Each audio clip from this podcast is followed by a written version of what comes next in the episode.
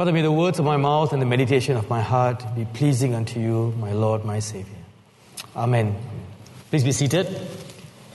Very good morning, everyone. Let's try this again. good morning. Yeah, all right, it's much better. so it is a joy to be in the house of God to worship, to hear His word, and to fellowship with one another. I recently returned uh, from a trip, from a road trip to Malaysia with my three children. And when going across the causeway at the customs, you will very likely notice uh, this when there is a long queue of cars at the different gates, the customs gates. You will notice cars switching lanes whenever there is a gap between cars and then switch back again, hoping to reach the gates as soon as possible.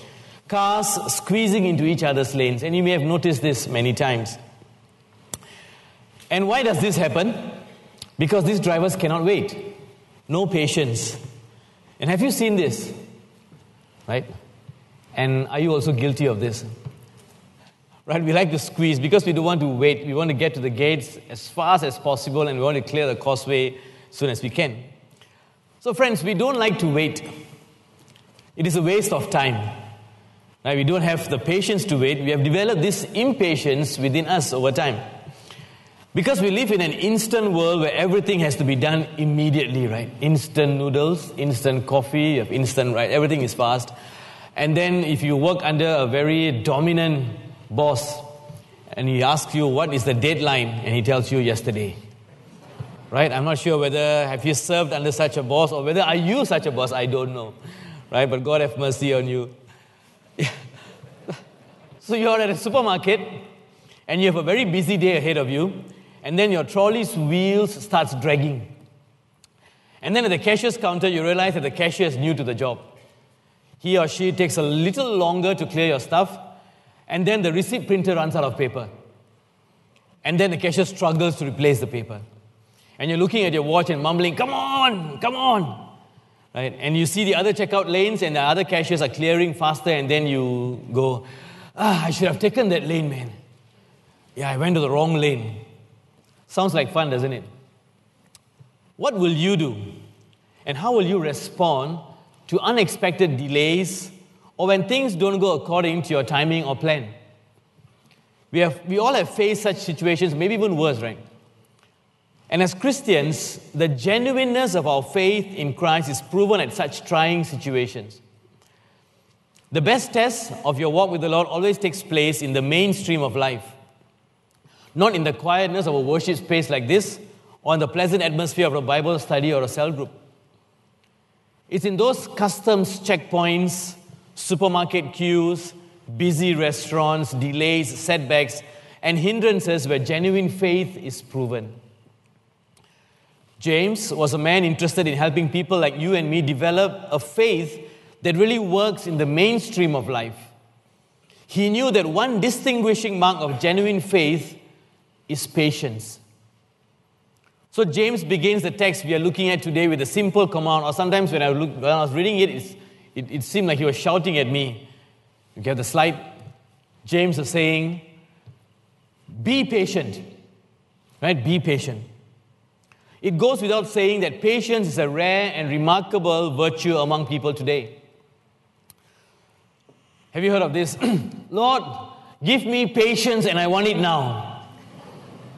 I'm not sure how many of you have asked that, right? Someone said that when you are angry, count to 10. And when you're very angry, count to 100.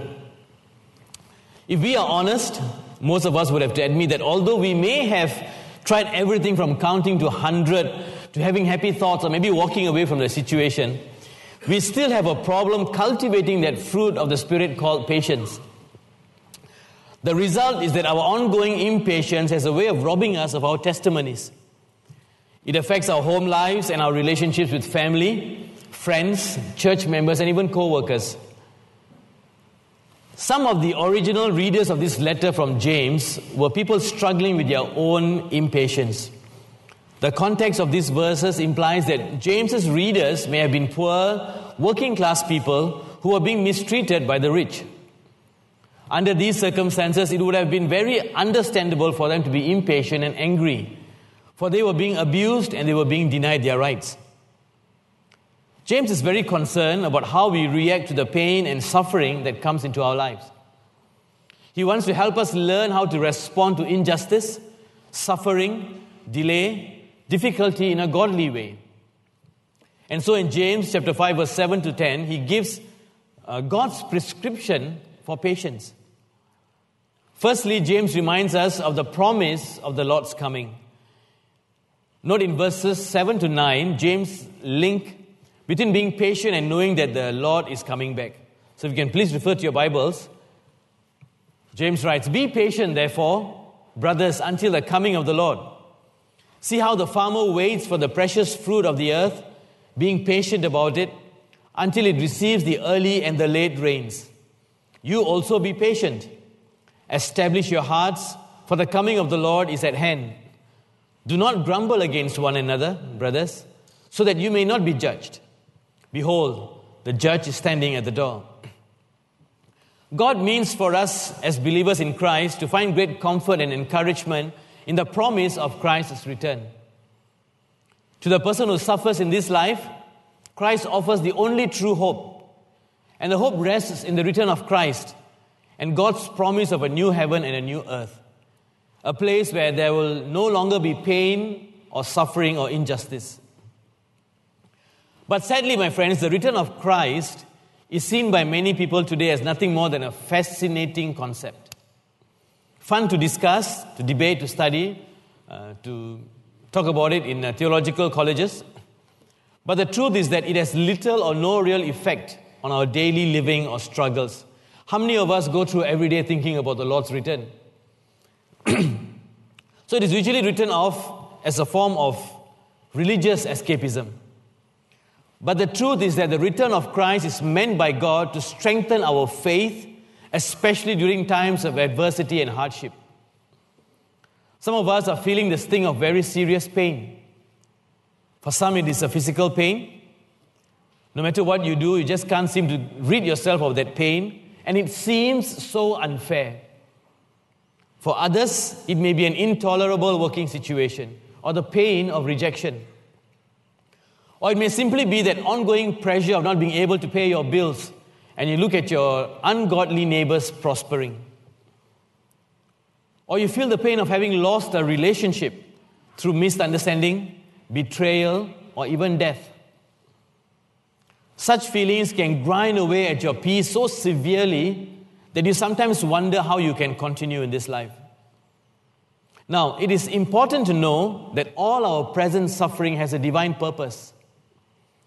But the point that James is getting at here is that it is just as important to know that our suffering is temporary.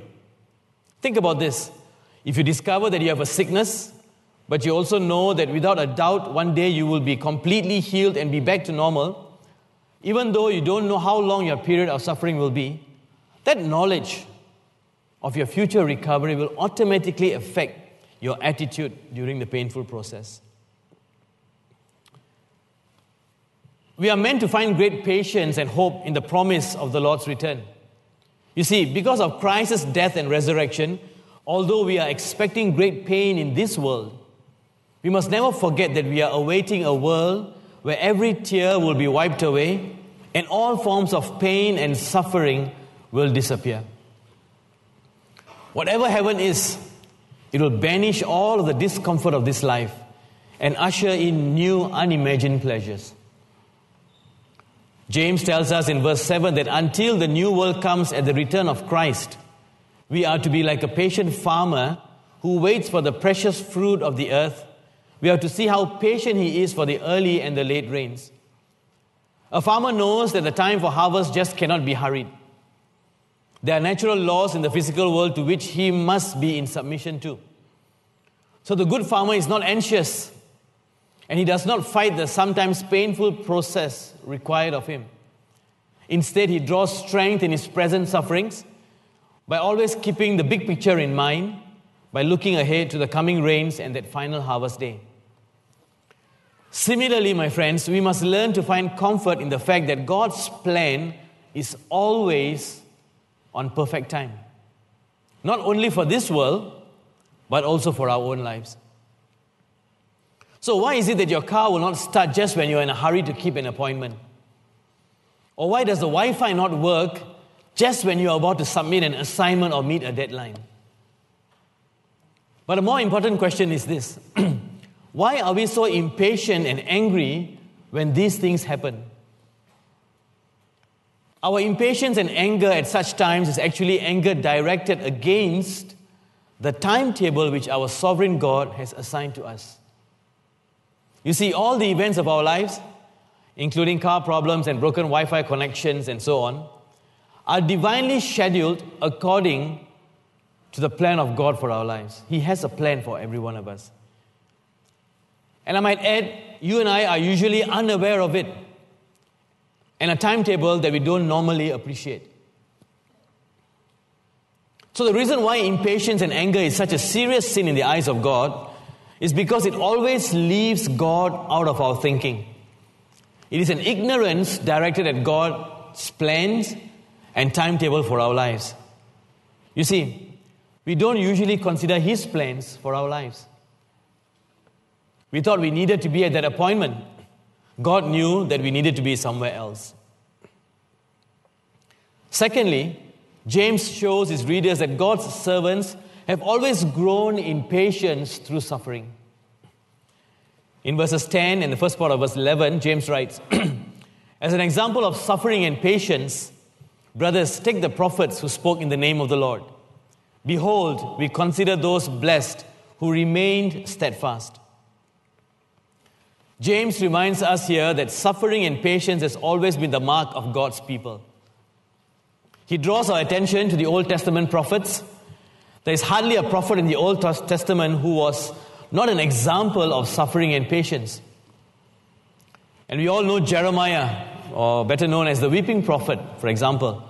His messages were so unpopular that he was beaten, put in chains, he was imprisoned, and even put in a cistern. Can you imagine that? His life was of never ending physical and spiritual suffering. But he always persevered. He always responded with patience. And even Jesus, when abused and beaten, never retaliated. Why? Jesus knew that all his sufferings were ordered by God according to God's perfect plan. But to name a person from the Bible who is an example of patience, we would most likely pick Job. And he was James' choice also in verse 11. James writes, You have heard of the steadfastness of Job, and you have seen the purpose of the Lord. We all know the story. Job lost everything his family, his business, even his personal health. And when he called out to God for answers, God never answered him for a long, long time. So, what did Job do? Verse 11 says, He remained steadfast. In Greek, steadfastness here literally means to endure patiently, or it can also mean to persevere, as it's translated in the NIV Bibles. Job rested and endured under the load of suffering that God brought his way. He was determined to remain steadfast in the fire of affliction, regardless of the heat. The result of Job's willingness to remain steadfast, endure patiently, and persevere in the face of his suffering was patience. Under the intense heat of heartache, grief, and suffering, patience formed in him like the purifying process of gold. You see, Job didn't just sit down one day and make up his mind that he would be a patient person. He never tried to bargain with God for that virtue. In fact, verse 11 doesn't say he was patient, but that he persevered, endured. The Greek word steadfast means so many things to wait on God, to cleave to God, to bear patiently, to wait. You can have it on the screens, yeah. To stand fast, capacity to bear up under difficult circumstances. So, from this, we know Job was patient. Now, let me share with you my personal testimony. Right, so that's me, recently taken on my trip to JB, right? So let me share. And, and then explain to you why I felt I should share this, even though I am quite reluctant quite hesitant to share this. Friends, I went on a much needed silent retreat in September uh, where God spoke to me so clearly, amazing. And among other things, He spoke to me about a new season in my life. But He did not tell me or impress in my heart what the new season is about. And friends, I still don't know. But He also impressed in my heart to wait for the new season to start. Wait? Okay, I thought, okay, that's fine. I will wait. But I asked the Lord about what I am waiting for in the new season. How long do I wait? And why am I waiting? You see, it is easy knowing that, easy knowing what you're waiting for and how long you have to wait. So the frustrating part is not knowing what you're waiting for and how long you have to wait. And that is where I still am today. I don't know exactly what I'm waiting for in the new season and how long I have to wait. But soon after asking, the Lord revealed to me the why I am waiting. I was listening to a song much earlier. Uh, title of the song was "A Refiner by this group called Maverick City. Uh, I like the two authors, uh, the, the songwriters, Steffany Gretzinger and Chandler Moore, my favorite songwriters these days. So, listening to the song, uh, he revealed to me why I am waiting. But when I first heard that song uh, much earlier, I thought it was, my friends, the most dumbest Christian song ever. Honestly, I thought when I heard that song, it seemed so dumb. Because the song is actually a prayer about wanting to be tried by fire. Can you imagine that? And I thought, which Christian will desire that, right? How many of you here would desire to be tried by fire? Yes, I want to be tried by fire. We don't, right? We all want the easy way out, the shortcut. But that was the song. But when I heard that song a little later again, in my current season of waiting, it made a lot of sense. You see, the Lord was putting me through a refiner's fire. If you understand how a gold ring, for example, is purified, you will know it is put in fire. It has to be placed in the correct spot of the flames. You put it too high, not hot enough to burn off the impurities and dross. You put it too low, right in the middle of the flames, it's too hot, it will melt the ring. So it has to be placed in the exact spot of the flames in order to burn off the impurities and also not to melt the rings. So the goldsmith places the ring in and then out of the fire. Someone asked in an illustration why he does that. He said that he, go, he, does, he does that so that um, it doesn't get too hot. So he takes it out at the right time to cool it. Now, if only the ring had a mouth, my friends, can you imagine the words that would come out of it? Definitely not words of blessing and praise, right? Now, the goldsmith was asked how he will know if the ring's impurities and dross has been burnt off and the ring has been purified. He replied that he has to keep his eyes on the ring at all times, putting it in and out of the fire, and he will know when the ring is purified when the goldsmith sees his image on the ring. And that was the answer to the why I am waiting. So, friends, in the waiting, I realize that I'm being put through the refiner's fire. The Lord is purifying me and strengthening my heart because there's also a tempering that's uh, happening, strengthening my heart for the next season. But the process takes time. And that is why I have to wait because He is working on me while I'm waiting. But for how long, I don't know, as I said, and for what, I still don't know. But I wait, trusting in God that He knows. The refining and waiting process is painful and frustrating, to be honest, especially when, as I said, I don't know what I'm waiting for and for how long. It can sometimes get lonely while waiting because you don't know how to describe what you are going through, you don't know how to articulate your feelings. It feels like no one understands, you are stuck, you feel confused, your emotions are all over the place. And having gone through the waiting for a few months now and still waiting, I can now thank God for that refining process that is taking place in the waiting. I've learned that God has allowed this because I'm precious to Him. He wants to see me shine and beautified for His glory. He wants to strengthen me and shape me further. And that, for me, my friends, can happen only through this refining process being put through the furnace. It is painful, yes, frustrating, torturous even at times, but I submit to the refining and waiting process. Now, I'm not saying that this is also why you are waiting for those who are. Your wait may be for another reason, and it can be a different process. But what I'm saying is that there is a divine purpose for your waiting. You know, I've come to realize that being put through the refiner's fire and having to go, having to wait through the process is God's act of love for me. While waiting, I'm now enjoying the sense of an unusual peace. In the waiting, I'm drawing closer to Him. My relationship with Him is deepening and strengthening. I've lost interest in things that took my time away from God. I sense a sharpness in my spirituality and even ministry. And there is still a lot more that the Lord is doing. And all this while waiting. But at the same time, God suddenly seemed to have gone quiet on me. But that is okay because He still hears me. I'm okay with that. But many times, almost daily, I hear messages and see uh, scripture verses on waiting patiently many times. I've read this particular scripture verse many times, and recently, the Lord has impressed this very deeply in my heart. And I'm meditating, and I'm meditating on this verse almost daily. It is from Psalms 37, verse 7. Be still before the Lord and wait patiently for Him. So I wait patiently. And I'm assured that while I am waiting, God is doing something. I may not see it now, may not feel it now, or even understand what's going on. But I'm sure that in His perfect timing, He will reveal it. Friends, while waiting, be assured that the Lord is working in the background.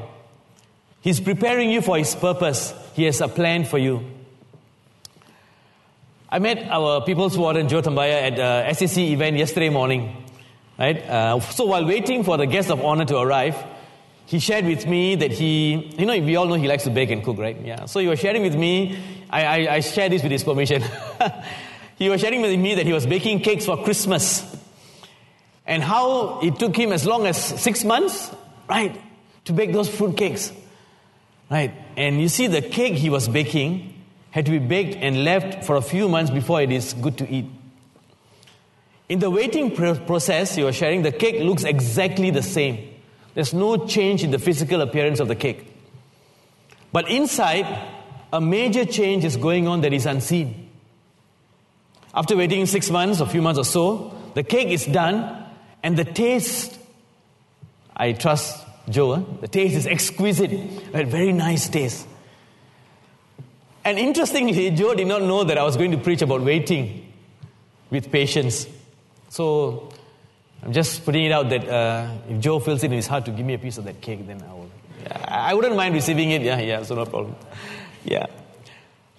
So, you see, sometimes we don't know what is happening, right? There's no physical change in the cake, but the taste is being developed. I'm not sure what you, what you call that.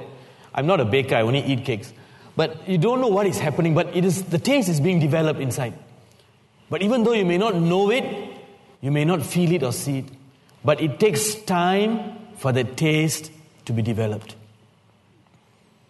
So while waiting on the Lord, the Lord is doing something amazing, my friends. I'm learning to be patient while waiting with patience. Initially, the, the waiting was very difficult. It was difficult for me to not know what the Lord was doing. I was practically wrestling with God every day. But now I thank God He did not give up on me and take me out of the refiner's fire prematurely. He is still keeping me there. I'm still there to make sure that He has purified, cleansed, shaped, and transformed me for His glorious purposes. My prayer and communication with God is different these days and he continues to minister to me. Left to ourselves, we would think that these, that ease and lack of suffering would produce patience in us. But that is not God's prescription for patience. Although many of us may not realize it, God's prescription for patience is produced by trials, tribulation, suffering, and difficulty. So, why am I sharing this reluctantly? You see, in the beginning of the year, our vicar and associate vicar planned the sermon series for this year. They decided then the sermon title, the scripture text to be used, and the preacher assigned. So, about three weeks ago, when I looked at the roster to see what I was to preach on, I was surprised. The title of the sermon decided at the start of the year for me to preach today was You can have it. Await with patience while I'm going through this season of waiting. My first response was God, you are humorous, you're a funny guy. You see, only God could have orchestrated this. And that gave me so much confidence to continue to wait patiently, even as I was preparing the sermon. And I knew that I had to share my joy of waiting with you guys. Friends, God has got this. He is with you while you wait. James concludes this text by reminding us of the outcome of the Lord's dealings. The Lord is full of compassion and mercy, in verse 11. God does not always tell us uh, all we want to know about our circumstances, why your flight was delayed, why you were caught in a traffic jam even though you prayed for clear traffic, why you were not healed, why you lost your job, or why you lost a loved one. There are many secret things in life that belong only to God. At such times, you must simply trust that God is a God of compassion and mercy who orders all things for our good and His glory. During those difficult times, remember that God does not expect you to understand all your circumstances. It is okay. He only expects you to persevere no matter what difficult, no matter how difficult they may be when they come your way. You see, when the Lord asks you to wait with patience, as I mentioned, it is because He's doing something in the background. He is molding you, transforming you, shaping you, polishing you, strengthening you even. Insight usually does not come now but later. It's usually at the end of your experience, sometimes years later, you look back and say, Now I see what that now I see what was happening. And now I see how that was a display of God's compassion and mercy towards me. So, what do we do when waiting? Put your hope in God's word. Spend more time studying the scriptures. Waiting can be trying and exhausting, my friends, and you can be easily discouraged and confused in the wait. So, we need God's word to guard our hearts and to guide our thoughts. There will be temptations to try and find answers from people around us or things around us. You will be tempted to look at those around you and compare your situation with theirs. You will be tempted to find ways to shorten the waiting period if that were possible. And that is why we need to draw strength from God's word. Don't be distracted. Don't be quick to find your own solutions. The world will advise you to find your solution just to distract and set you on the wrong direction. Listen to God through His word. Let His word guard your heart and your minds. Take courage in God's promises found in the scriptures. Stop fretting, refrain from anger. Be still, my friends, when the Lord says, wait. Don't lash out at those around you because you are frustrated. Waiting can be confusing and tiring. So be anchored in God's word that you may be not swayed. And continue in prayer and also praising God. Remember His goodness, His faithfulness. Remember that God is in charge of your life, not you. God is not so concerned with accomplishing all the things we may have in our calendar. He is concerned with the development of our inner character. We are thinking calendar, God is thinking character. So, please wait with patience. While waiting with patience, you will get a little stronger. Day by day, the Spirit of the Lord. He will renew your strength. Even if God seems silent, wait on the Lord. Remember, He still hears you. Don't rush the breakthrough will come. Don't orchestrate, wait for His timing. Wait until the Lord opens the door. So, my friends, will you wait with patience? In the name of the Father, the Son, and the Holy Spirit. Amen.